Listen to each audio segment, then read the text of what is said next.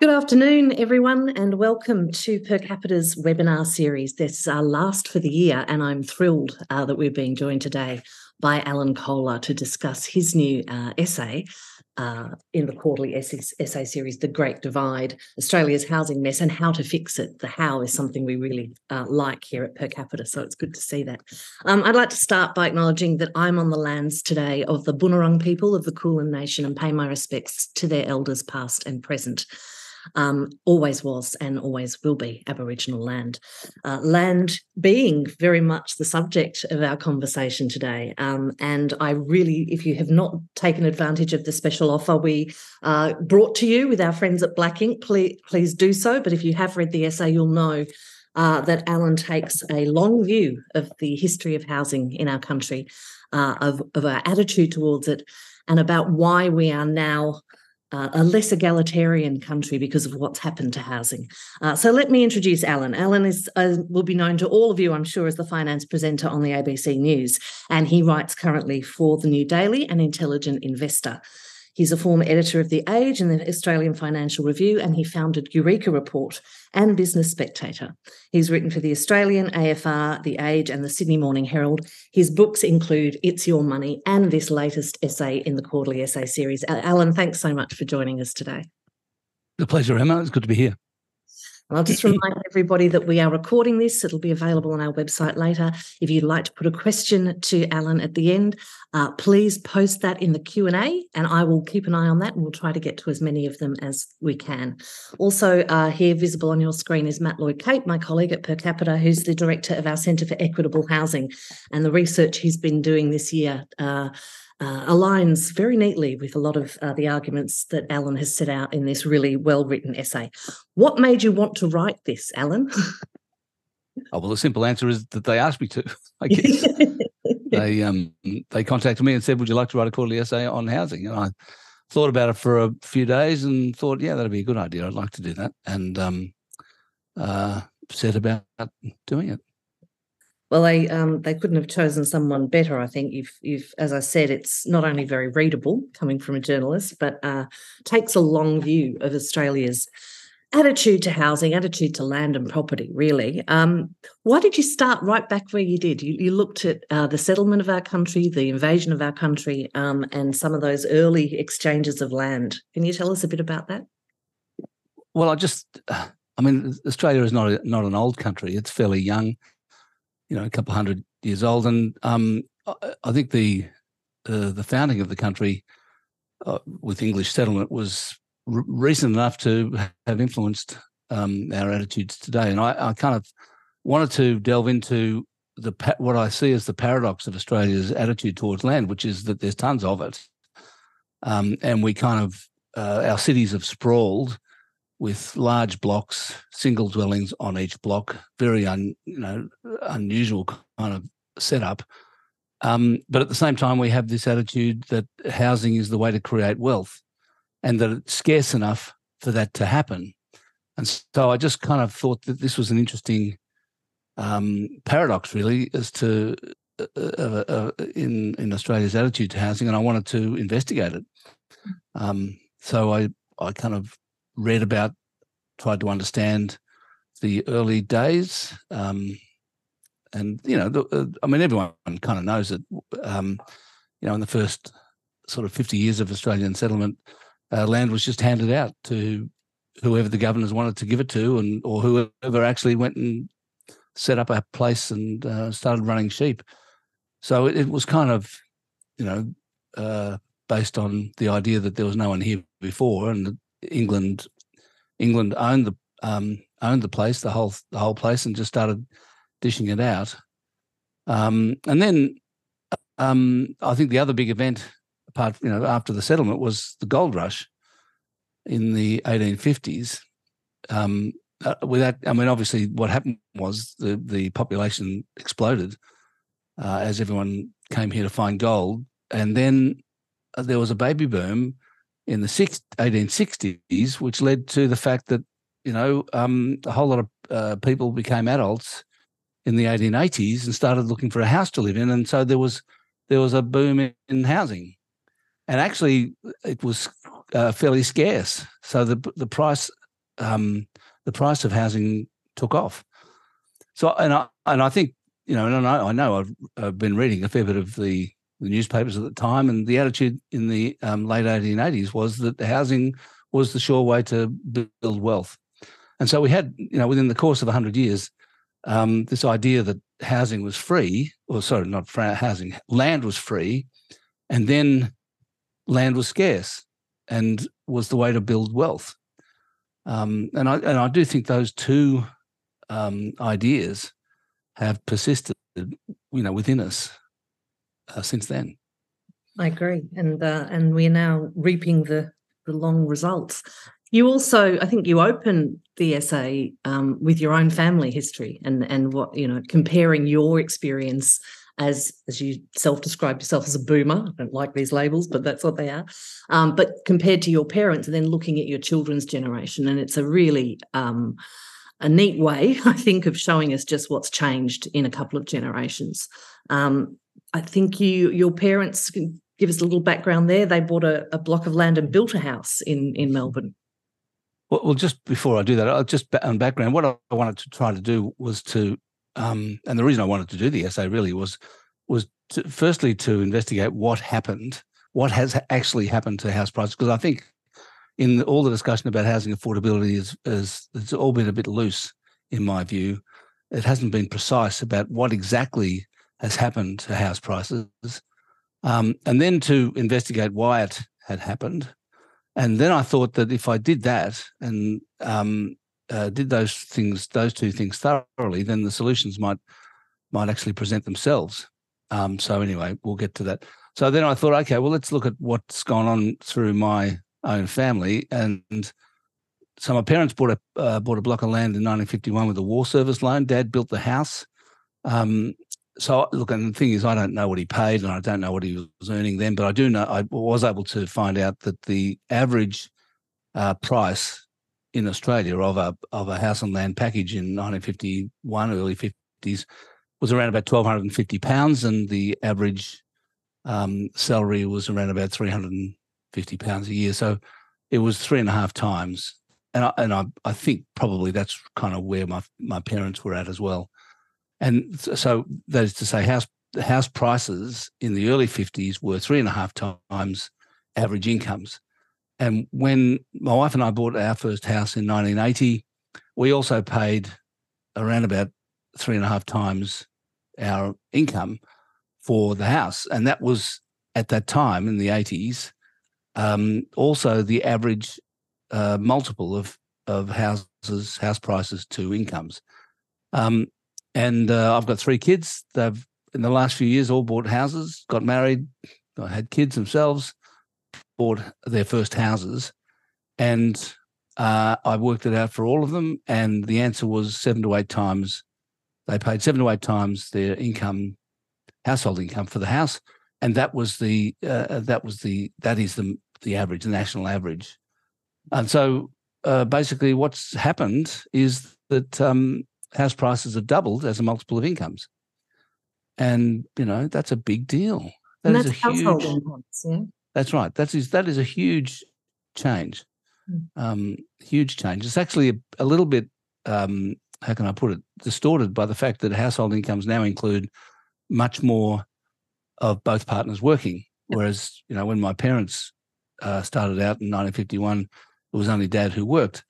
Um, so the the household income then was dad's salary, and you know the household income now is usually uh, full time salary for one person, part time salary for the other, and so the these this seven or eight times that I've worked out is based on um, average weekly earnings for uh, for one full time, and average weekly earnings for one three days a week and it's and the and the median house price is seven or eight times that.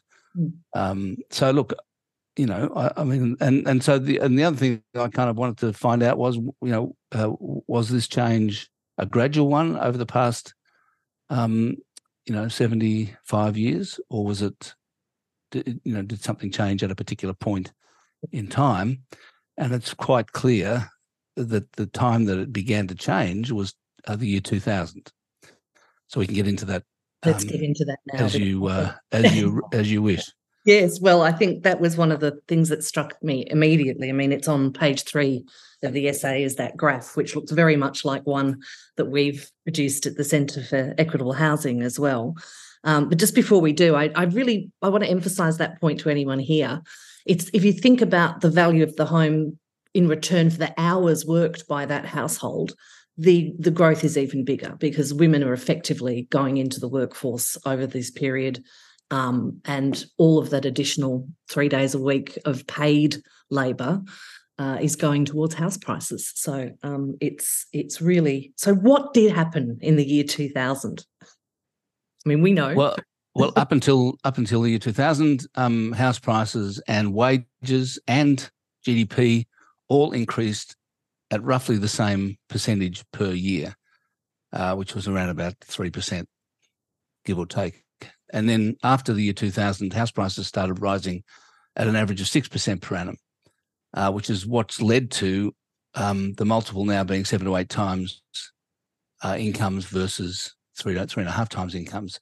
So the so the, there was a, a uh, there was a change in in 2000 at the rate at which house prices uh, increased per annum from three percent roughly to six percent per annum. So the question is, what actually? So so okay, I kind of well, what happened in 2000? And there's only one thing that happened, which is in September 1999, the Howard government halved the capital gains tax um, by uh, changing the way that capital gains tax is calculated from um, uh, being inflation adjusted, so that from 1985, when the capital gains tax was, was introduced, uh, basically what happened was from that time you added the capital gain to your income for tax purposes minus the impact of the consumer price index uh, for the years that you owned the asset. Um, and in september 1999 that was uh, uh, chucked out and they brought in uh, instead a straight out discount whereby you only paid tax on half of the capital gain. And the argument um, there were two uh, two lots of arguments. One was that this would um, encourage investment um, in companies and productive uh, um, in, in productive sort of endeavors, and secondly, it was kind of uh, the argument was that it was roughly the same as the inflation adjustment.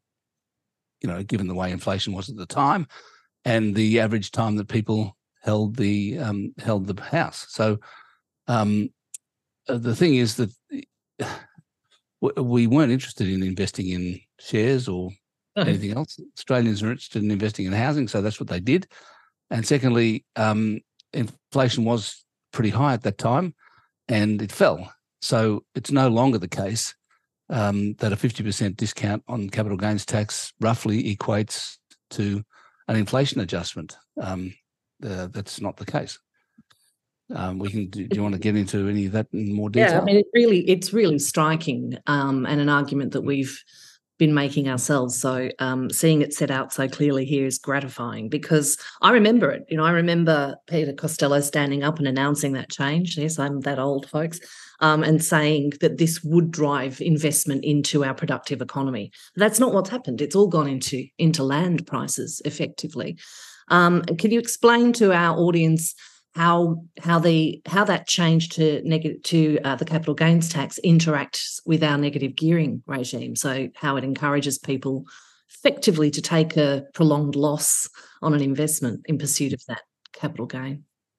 Yeah. So the negative gearing uh, situation in Australia has always it's always been the case that you got to um, deduct uh, any losses from an investment uh, against your other income.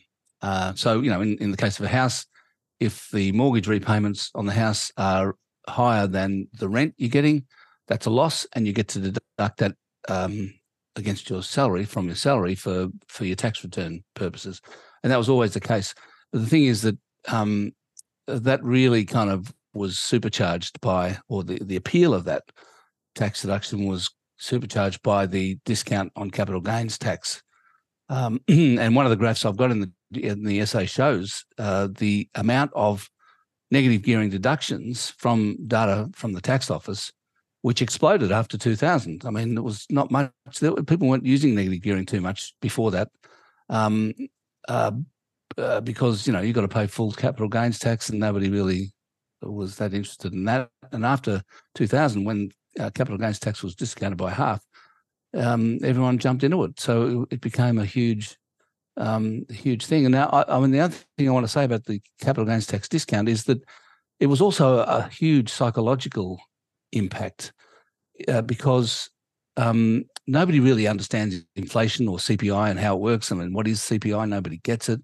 And so, really, um, there wasn't this kind of sense where people un- understood how it worked. But everyone understands a discount, you know, 50 percent off.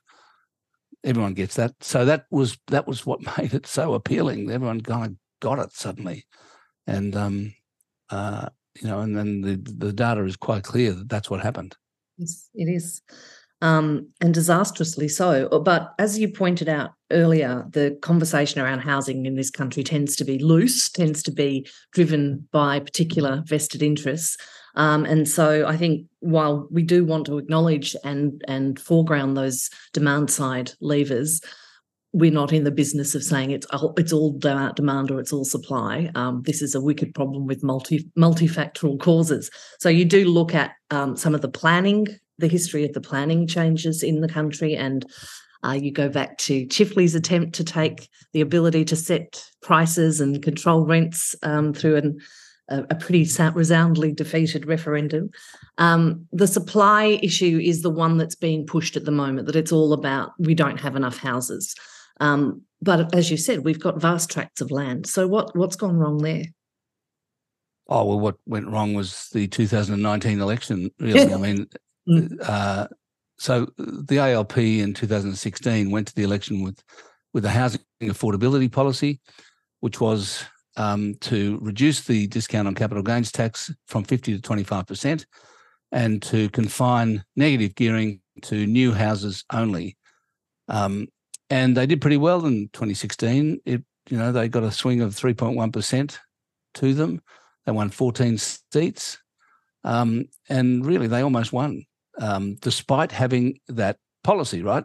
Or or because or possibly because of having that policy. Who knows? Um, then Bill Shorten, I think, got a bit cocky, um, or not so much cocky, but he he wanted to make sure in 2019, three years later, he wanted to make sure they won, and so he he significantly increased their spending pro- promises for the 2019 election, and had to raise some more uh, money to pay for them. So he kept the affordable housing uh, policies, but he added um, uh, a crackdown on dividend franking in 2019 and then lost badly. And the thing is that um, obviously he lost his job then and Anthony Albanese took over. And the thing is, the ALP doesn't know why they lost in 2019. Was it dividend franking or was it negative gearing and capital gains tax? Uh, and because they don't know which one it was, they dropped everything. And so, um, uh, as a result of that, um, uh, those uh, ch- tax changes to, to, re- to, remove the tax incentives for investing in housing um, have become kind of politically politically toxic, and nobody wants to do it. Uh, I mean, certainly the coalition doesn't want to do it, and the ALP doesn't want to do it either now. And so, whenever anyone uh, uh, officially in, in Canberra talks about housing, all they want to talk about is the supply because um, uh, doing anything really to reduce demand would be uh, problematic. You know, it it would be painful uh, in a sense. I mean, the other the other issue um, that would reduce demand would be to reduce immigration, and um, the government doesn't want to do that because the businesses are screaming for uh, staff, and so you know they they want to want to keep that up, and also the, the federal government gets the benefit uh, or kudos of immigration because it expands the economy, it expands GDP, and they are credited when the economy grows. And you know the fact is that without population growth, and immigration over the past 12 months to two years, we would have been in recession, you know, and um, that would have been bad, uh, having headlines saying recession. So um, the, the federal government does want to reduce immigration, and they certainly don't want to reduce tax incentives uh, on housing. So really, that's why everyone talks about uh, supply because it's easier and less of a political problem. Yeah, uh, wholeheartedly agree. Um, and I don't think uh, uh, it, it, it's bizarre to me that they're still more afraid of a headline that says their aggregate GDP isn't growing as fast as it should be than a headline that says we can't house our young people um, and and children fleeing domestic violence. Um, but choices and priorities. But we don't do supply particularly well in Australia either. You you talk in your essay about decisions made after the Second World War um, compared to the UK, where we see quite a high rate of social housing in their system through housing trusts and so on, um, because they effectively nationalised their urban planning system uh, following the war. But we didn't go down that path. Well, we actually copied their um, zoning and uh, zoning systems in the early 20th century. Um, uh, and when they changed uh, to centralise it into um, the, the central government, uh, we didn't follow suit. Um, so, really, I mean, that was 1942. I think it was middle of the war. I mean, uh, there was a bit of a, you know, bit of a distraction going on, but but still, there's no excuse. And so zoning. I mean, I, I've, I, one of the one of the lines in the essay is that um, the federal government in Australia, the federal government is in charge of increasing demand for housing, and the states and councils are in charge of reducing supply of it. And that's kind of the way it works. Um, talking about that period in our history, you, you, you, one of the great things about this essay is that you just very gently break open a few myths about Australia's um, political history, um, and you talk about something that you know we feel really strongly is a big contribution to this problem, which is the lack of social housing construction, um, and its precipitous fall as a share of properties in the country. Um, and even though, and, and it's one of Matt's favourite lines that um, that Menzies wanted to build a nation of little capitalists by creating more homeowners. Um, and you argue that he shouldn't get the credit that he often does for having uh, built or for having created that uh, nation of homeowners, and that actually, by world standards, we're really not that exceptional. Oh, that's right. And um, I mean, what Menzies what Menzies did was was kind of two sided in the sense that he um, uh, he did promote home ownership, but it was a uh, it was for self interested reasons because he believed, uh, possibly with some uh, you know some justification, that renters voted Labor and homeowners voted Liberal, and so he wanted to make sure that uh, there were as many homeowners as possible. And so what he did was he uh, forced the states to start selling the public housing that had been built after, after the war. Um, so following the war, uh, you know, with when Ben Chifley was in charge, um, they created the Commonwealth Housing uh, Commission. Uh, they started off with Commonwealth State Housing Agreements, where the Commonwealth was paying uh, for the states to build public housing. And there was a huge amount of public housing built uh, during that time, and it did continue after Menzies uh, became prime minister in 1949, but not not for long. And he started to force the states to sell those that housing firstly to the tenants and then secondly to anybody who wanted them. Mm. And um, the idea simply was, as you said, to create what he thought was an, a nation of little capitalists. Um, so, you know, uh, the idea of public housing, uh, government-owned housing, government-built housing that is re- rented at favourable terms to you know people who need it, um, started to go away, and was I think finally killed off by Malcolm Fraser. But the but the other thing that I think is kind of important in terms of what Menzies did was he um, embedded this idea that home ownership is good and renting is bad.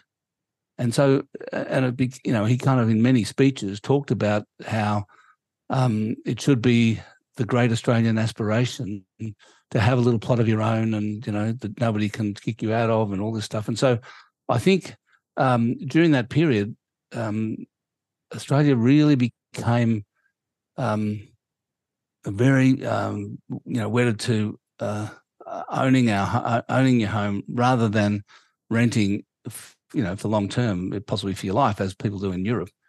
And um, and I think that it has, you know, in a sense, been a bit of a problem because you know the the the um, the, the idea of ownership is is difficult for everybody. Yes. Anyway. And of course, we don't have the kind of rental market, partly because of the volatility of that sort of hobby landlord class. Anyone with a bit of extra money goes and sticks it in or, or equity in their own home, borrows, invests in an investment property, takes a loss for seven years, sells it, makes a capital gain. That doesn't create the conditions for a long term stable rental market for people that might want to rent for their lives. Yeah, that's right. that's right. I mean, I, look, I, I spent a bit of time, a few pages in the in the book, talking about uh, pets yes. and how difficult it is to own a pet when you're a renter. And, and you know, pet ownership in Australia is really high. Everyone loves pets. Everyone wants a dog or a cat. Um, but you know, there's, there's not many houses that you can rent that allow it, um, which has kind of made it, um, you know, uh, which has increased demand for ownership of housing. Yes, absolutely. Um, the I'm going to bring Matt in uh, uh, soon because I do want to get on to the is you know we we want to find solutions. Okay, it's a it's a wicked and enormous challenge, I think, and you're right. Uh, you've you've rightly pointed out the political barriers to getting things done, but it's not too cynical of me to say I hope that if there's enough demand from the community, politicians will eventually find their way to do something uh, that's in their political interest. So. Um, I want to, to get on to how we, and that's one of the reasons we set up the centre here, how we can change uh, that public conversation so that there is um, positive pressure to do something to address the housing market. Um, but before I, I, do that, I just wanted to invite Matt to jump in. Uh, those of you who don't know Matt, he's the director of the Centre for Equitable Housing here at Per Capita um, and has been doing research all year in this space. We, did we find, Matt, um, I just want you to to talk a little bit about what we found in our housing monitor survey because we're talking about community sentiment um, and that that needs to shift before politicians will shift. Did we? Do you think we're seeing a shift away from some of these long held views? And did you want to discuss that with Alan? There's a, certainly an appetite for more political reform in the community than I would have thought before doing the survey. So when we asked people about their concerns about the current housing system, we saw an enormous levels of concern, particularly among younger, younger voters, as you'd imagine. But at the margins, um, and maybe important margins, there was significant differences. So, for example, we asked um, swing voters how they felt about housing and how important housing was for determining their vote at the next, next federal election. And 80% of Labor swing voters put housing as a as a top tier concern, and 90% of people swinging away from the Libs had it as a as a top tier concern. So there's clearly um, you know the, the math the, the arithmetic still isn't there for enough renters and and aspirational homeowners to shift the dial yet but even among those that um, own their home there was fairly major appetite for reform particularly around public housing construction um, increasing commonwealth rent assistance um, and even among investors and and this is the thing with our investor class is that our, our property investors we have um, the majority, 75% of them just own one investment property. And their their thoughts on what should be happening in terms of rent stabilization policies, in terms of taxation, like negative gearing reform, uh, was much closer to the general population, which was generally approving, than your sort of professional landlords with five, six, seven um, rental properties on their books. So it did feel to us doing that piece of research that there's more of groundswell of support for change because people are seeing it with their kids and their grandkids. They're seeing these issues developing, and they either ring, ring fence themselves and say, "Well, I'll guard my, you know, my slice of the housing market as tightly as possible and try and negatively gear as hard as possible." But I think at the same time, there's a whole bunch of people that are saying, "Well, we do accept that there is going to have to be some sort of reform." I, I actually think that um, if the Labor Party had gone to the 2019 election without the dividend franking crackdown, they would have won. And this is with just the the affordable housing uh, policy of um, confining negative gearing to new housing and halving the capital gains tax discount. If they'd gone to um, the 2019 election with just that, Bill Shorten would now be uh, prime minister, and yep. Anthony Albanese would de- be dealing with NDIS, and there would, you know, and those policies would have been uh, uh, implemented. Yeah. yeah. And I think the scale of the cost that we're going to see in the, in the coming years from negative gearing and CGT may shift that public perception even more. We've, we've been um, compiling all of the costs of negative gearing and CGT back as far as we can. And in the in the um, 80s and 90s, negative gearing costs from property investors cost around one and a half billion dollars a year in today's money. And in the years between the introduction of the CGT discount and the GFC, the, global financial crisis, that increased to $11 billion. It's incredible takeoff. And that's set to increase again as uh, as the effect of the interest rate rises comes through. Thanks. Yep. And I agree, Alan. I think um, people understood the the home affordability tax policies in 2019. They'd had them explained to them for years, and there was broad support for restricting negative gearing to new builds.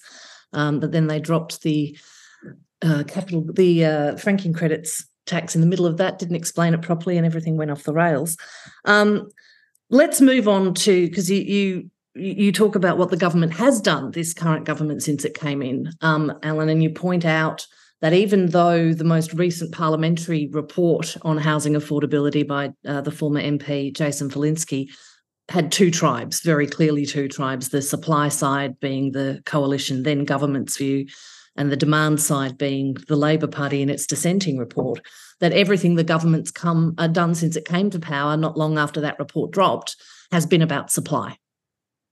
Well, yeah, it was because they lost in 2019, and you know, as I said before, they don't know why they lost. So that was the end of that. I mean, um, the what what they have done, the government has done, is broadly pick up the the central recommendations of that report uh, on supply, which is to um, uh, pay bounties to the states um, to in, induce them to uh, release more uh, housing uh, lots of fifteen thousand dollars per lot. I mean, so there was at first there was a, um, a Commonwealth State Housing Accord, which was uh, last year, twenty twenty two uh, in August, where they uh, all had a meeting and agreed to that they would um, uh, try to get a million houses built over the, subsequent five years.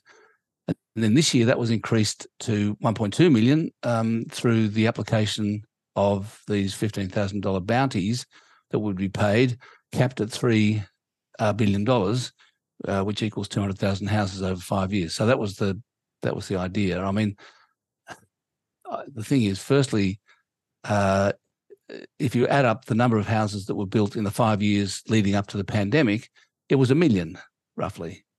And so all they were promising to do or saying that they would be able to do was to get it back to what it was. And, um, you know, I, I, mean, I actually have been encouraged a bit by the um, response of the states to the 15,000 bucks because they all seem to be uh, scrambling to get it. I um, mean, they're so desperate for money, uh, the states that, you know, they'll kind of do anything for it. So they are releasing a lot of uh, lots mm. uh, for for to be built. The trouble is that state uh, politicians don't build houses; developers and builders build them. And, and the trouble is, at the moment, the cost of building a house have gone through the roof, and um, uh, also builders are going broke like nine pins. I mean, I, I saw a thing this morning saying that thirty percent of builders now are operating with negative cash flow. I mean, crikey, uh, housing approvals are in decline at the same time as immigration is taking off. Um, so they can, you know, they can kind of whistle up uh, uh 1.2 million lots hmm. for all they like, but this doesn't mean that they're going to get houses built on them. Um, and we we know that developers land bank and wait until the the conditions are more favourable. So yeah, it, it would seem to have landed in a uh, a policy with good intentions that's landed in a reality that's not going to um, uh, result in very much. And I think your your general appraisal of the approach again aligns with ours. Um, you, you, talk about the the National Housing and Homelessness Plan uh, consultation was released recently. I think we, like a lot of housing academics around the country, were pretty disappointed with its scope. Um, and as you note uh, in your essay, it doesn't really look at demand side issues at all. But I think most critically, you make the point that it treats housing as a welfare issue rather than an economic one. Well, and that's right, and it kind of is a welfare issue. And but the trouble is that the housing portfolio at a federal level sits within the social services department, and um, the the new plan that Julie Collins is uh, in charge of is basically being conducted by the social services department, um, and you know is therefore being treated as a welfare issue. And so it is that, but but I mean the the fundamental problem that we've been talking about of the doubling of house prices versus incomes um, is not a welfare. That is a that is an economic issue that affects the economy of Australia and affects the society generally, not just um, you know, not just the lower socio-economic end of the society. So, I, you know, uh, um, so look, I, I, think that they've got the wrong end of the stick. It needs to be approached as an economic issue um, and dealt with in that way, while at the same time ensuring that those people who are homeless. I mean, look, I, um, I don't understand how come we don't see housing as an essential uh, service or essential good, um, in the same way that we regard, uh, say, telecommunications as an essential. So that with telecommunications, there is uh, uh, something called the universal service obligation that uh, is imposed on Telstra, and they have to provide telecommunications to everybody. It's part of the deal. And likewise, electricity and gas and you know uh, petrol and water, they're all essentials, right? And the ACCC gets involved in um, regulating the price. Government gets involved in making sure that it's it's supplied. I mean, when when Optus, well, this is, I mean, as a as a separate thing, um, you know, Optus's network went down a couple of weeks ago, and it was absolute disaster, right? I mean, there was catastrophe and headlines everywhere, and the CEO had to quit. And um, but apparently, housing isn't an essential. Well, I reckon it is, right? And so, therefore, there shouldn't be any homeless people in this country. Right. I mean, uh, how come we've got homeless people? It's just crazy. Anyway. In a country as wealthy as ours, it's not just crazy; it's criminal. Actually, it's well, well, that's right. That's right. I mean, housing surely the uh, roof over your head is an essential, an essential, and the government should should see as its responsibility to ensure that everyone's got a house or mm. somewhere to live. I mean, and yet we've we've willfully abrogated that responsibility. I think it's been as you as you've as you outline in your essay, and I really do encourage everyone to read it. Um, I've read it twice, very easy read, and really sets things out clearly. And while Australia's had its own unique challenges in its attitude to land, a big part of this too has been the dominant economic frame of the last 50 years that says get shrink government as much as possible, let the market deliver. Um, and we've allowed that to go to extremes in the housing sector. And surely, if there is ever a market that requires government intervention, um, it's providing shelter. So, why, and for example, you talk about the way that bank products are offered in the US, the, the Fannie Mae and the Freddie Mac banks that can service uh, you know, low income households. As Matt's pointed out, in a lot of his work, the average, you know, the, the typical length of a fixed rate mortgage in America is up to 30 years. In, in the UK, it's five to 10 years. And yet here we can get a two year fixed rate mortgage at best. Um, the government is not only not offering other financial products to, to fix that market failure, but they're not pro- acting as a non market provider in the housing space either, which is what um, that that investment in social and public housing after the Second World War started to do. Yep. So it's really a call for government to step in. totally. Yeah. And and look, I, I do think that um, there are occasionally things that where uh, the, the, the government should do stuff that isn't necessarily popular. You know, it it shouldn't be a matter of. I mean, I think the work you're doing on trying to find out if there's a groundswell of support for you know affordable housing policies is fine. But sometimes the government has to do stuff where there isn't a groundswell, right? I mean, they just like here is a here is something that is not necessarily popular. Um, uh, well, I think it is though. But anyway, uh, um, they think it's not. not so you know, but but sometimes you've got to do things that that are the right thing to do rather than the popular thing to do, and um, that's what I think is required here. And I think we've lost that we people feel that we've lost that capacity through successive governments of all stripes um, at the federal level. Certainly, it's interesting to me that there was a lot of surprise among certain parts of the political class when the Andrews government was returned so overwhelmingly last year in Victoria. If you ask people why, it's because love him or hate him, he was getting things done, right? And and people actually reward you for doing things. They want governments to do things. That's why they're there. Um, but we've lost somehow uh, that ability in all our leaders to say, well, this is the right thing to do for the country, and then to explain why it's the right thing to do and and persuade people. Um, so, do you think there's pro- pro- noting that yep, we we might try and persuade them that the views are changing in the community and it's not such a dangerous thing to do? Um, but it will always be a scary thing to do because, as you point out, it, it requires talking about tax. Um, and we seem to have lost the ability to make the argument that people that we should raise taxes to provide services. Um, are you optimistic or pessimistic?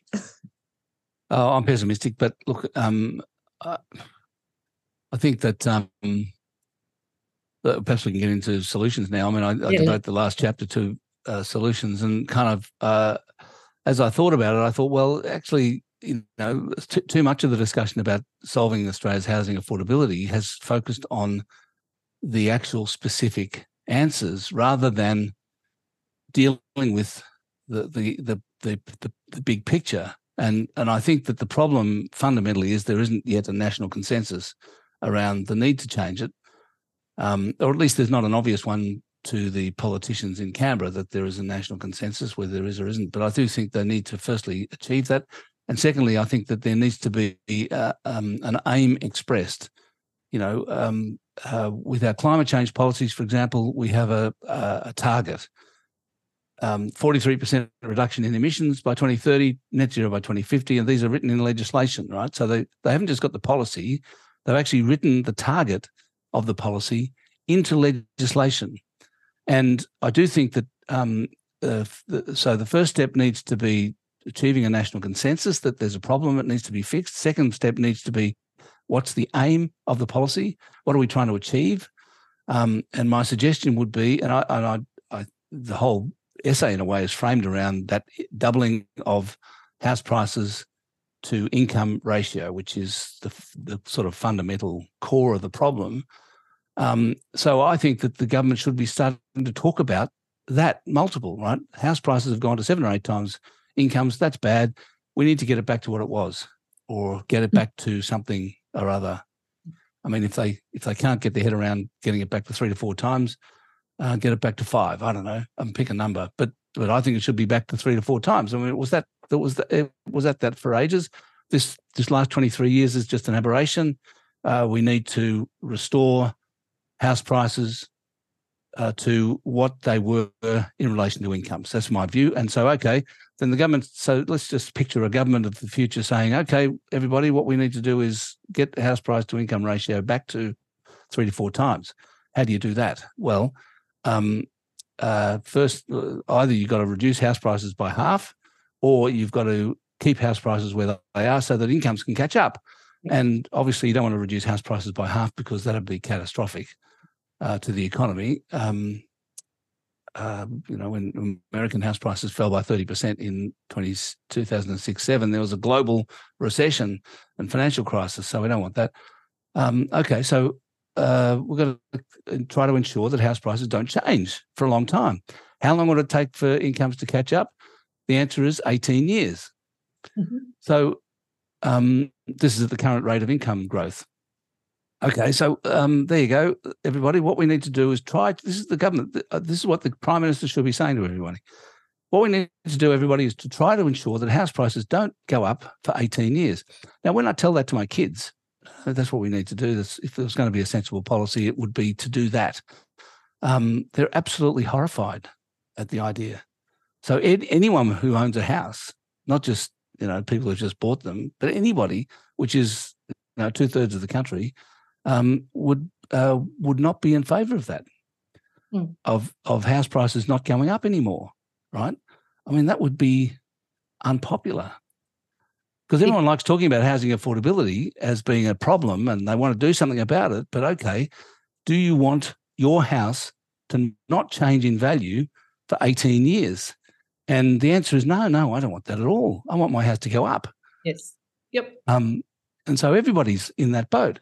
Well, um, then okay, so that's where uh, political leadership comes in, right? So everyone, so you have to. That's going to be a really difficult sell for the politicians to do. They have to persuade people. So it's a, it's a. I think the whole job of um, of housing affordability is not particularly academic or research based; it's persuasion based. Yeah. You know, the people of Australia have to be persuaded that uh, this is a good idea to to try to ensure that house prices don't go up. Because if we if we got the uh, the average increase in house prices down from six percent per annum, which it's been for the last two decades, to three percent per annum, or three to four percent per annum, um, then the current uh, state of housing unaffordability would be locked in, right? The the house prices would stay at seven to eight times income, and you know I don't think we want that. We don't. I, I, don't think the society wants it. I mean, individuals want it. This is the problem. I mean, I own a house. Uh, do I want it to not come up for 18 years? Well, yeah, uh, you know, I'm a very uh, you're a very altruistic man, altruistic person, but but so I'd I'd cop that, but a lot of people wouldn't. A lot of people wouldn't. Uh, so I think that the job is persuasion. Really, that's the job. It and is. Uh, you know, uh, I mean, this is the thing. You see, we all talk about supply. Are we going to increase supply? We're going to do this to zoning. We're going to do this to, we're going to do this to council applications. We're going to uh, have better trains, so we can open up more land. We're going to change the tax system. But what we don't talk about is what are we trying to achieve mm. with that? What's the aim? And the answer must be to ensure that house prices don't go up. That's right. Until for two decades, right? Well, that is a um, that is a tall order, I reckon, to get it everyone to agree to that. It is a tall order, but as you say, um, when you look at the crisis and it, and the way that it's affecting, unless you own your own home now, basically, and pretty much unless you got into the market more than five, ten years ago, it's it's affecting your security, your ability to build a life. To even if you're a renter, you know, you can't guarantee you're going to have a, a lease for more than a year or two. How do you have children and put them into the local school with confidence? So do you think that, and I'll come to some questions from the audience in a second, but my last question do you think that the shift now that as people, A, start to build more wealth in superannuation, so for that class of people, housing isn't the only wealth uh, anymore, and B, start to see, well, I want my house to go up, but I'm going to have to either sell it or use all my super to get my kids a house deposit that that equation, that that wealth effect that our house gives us, that feeling of security of it going up all the time, people might start to see that in more context. Yeah, maybe. I, I hope so. That I think there's a, there's something in that. Mm. I think everyone's got a fair bit of super now, and um, I think that's changing. It's going to be starting to change attitudes. Um, so yeah, I mean, I hope so. Well, I think your essay is a very great first step in the in the task of persuading people to think a little differently about the value of their home. Um, I will go to some questions from the audience because we could have kept going on this all day, and we've only got about ten minutes left. Richard McLaughlin asks: You talk about the change in capital gains tax discount for investment property, but what about the hundred percent capital gains tax discount on the principal residence? Which allows endless flipping over investment in renovation and construction and capital gain totally tax free the the shibboleth of the family home, Alan. Yeah, well, look, I, I, mean, I, I think that's true. It's a problem. You know, it'd be better if it was taxed a bit, but it's, you know, it's not going to be. So let's just move on. And so, look, I, I mean, I think, I think it's important in this discussion to not spend, not waste time talking about stuff that's not going to happen. Couldn't agree more. It's our mantra at per capita. We want bold change, but achievable change. Um, James has an interesting question. Don't have his surname. Just says he notices you have capital on your bookshelf just over your right shoulder, like all people interested in our economy should have. Um, was there any inspiration around Piketty's theories about returns to capital and concentration of wealth uh, when you wrote this quarterly essay piece? Oh, I'm a, a I'm a Thomas Piketty apostle. I think he's great. so yeah, I've, I've got a lot of uh, inspiration out of um, uh, out of his writing. It's fantastic. A lot, a lot of writing. I mean, tons of books behind me that uh, have uh, have informed my views. Absolutely, I think it was um, it was capital that uh, so struck the per capita board about a decade ago that they decided to reorient the the think tank towards specifically towards inequality, which is when I came came in. So, right, there you go. Big influence on our thinking as well. Um, mm. Read it a couple of times because I'm a nerd. Um, this is an interesting one from Bruce Dixon. Bruce, I'll do my best with this. I'm not sure I fully understand what you're getting at. Um, Alan, is one possible solution to bring down the average house price, average household income ratio by looking at the same issue. Ah, okay. If we move tax deductibility from negative gearing to mortgage interest deductibility for first home buyers, would that reduce the ratio of house price to income? So effectively saying, well, okay, we won't we won't allow you to negative negatively gear anymore. We'll take the same value of those tax concessions and give first home buyers the right to um, basically offset their mortgage payments, mortgage interest payments against their income. Oh yeah, I suppose. I mean, look, I'm I'm not in favour of any um, schemes designed to assist people to buy housing, including um, uh, first home buyer grants and including the latest scheme from the government, the Help to Buy scheme, uh, which involves the government coming in as a partner, a part owner of the house, and allowing people to buy it with a two to two percent deposit. You know, I mean, I think we're just these are all band aids. I think these are band aids. We need to deal with the fundamental uh, wound and heal the wound rather than you know trying to stick something over it. And we've stuck so many band-aids on this wound over the years that they've and a lot of them become infected and make things worse, frankly. Like first home buyers grants, they uh, they just push up the price of housing. Yeah. Um, Hugh Belfrich, Hugh is um, one of the principals at the VNF Housing Enterprise Foundation that supports our work at Per Capita. So I should let him uh, his question through. Um, he says, Alan, supply that reduces scarcity and addresses our real housing needs would improve access to housing, including by putting downward pressure on price. It's unlikely that this will be delivered by the market, by developers and investors because of that impact on price. And there are also significant capacity constraints in the housing sector.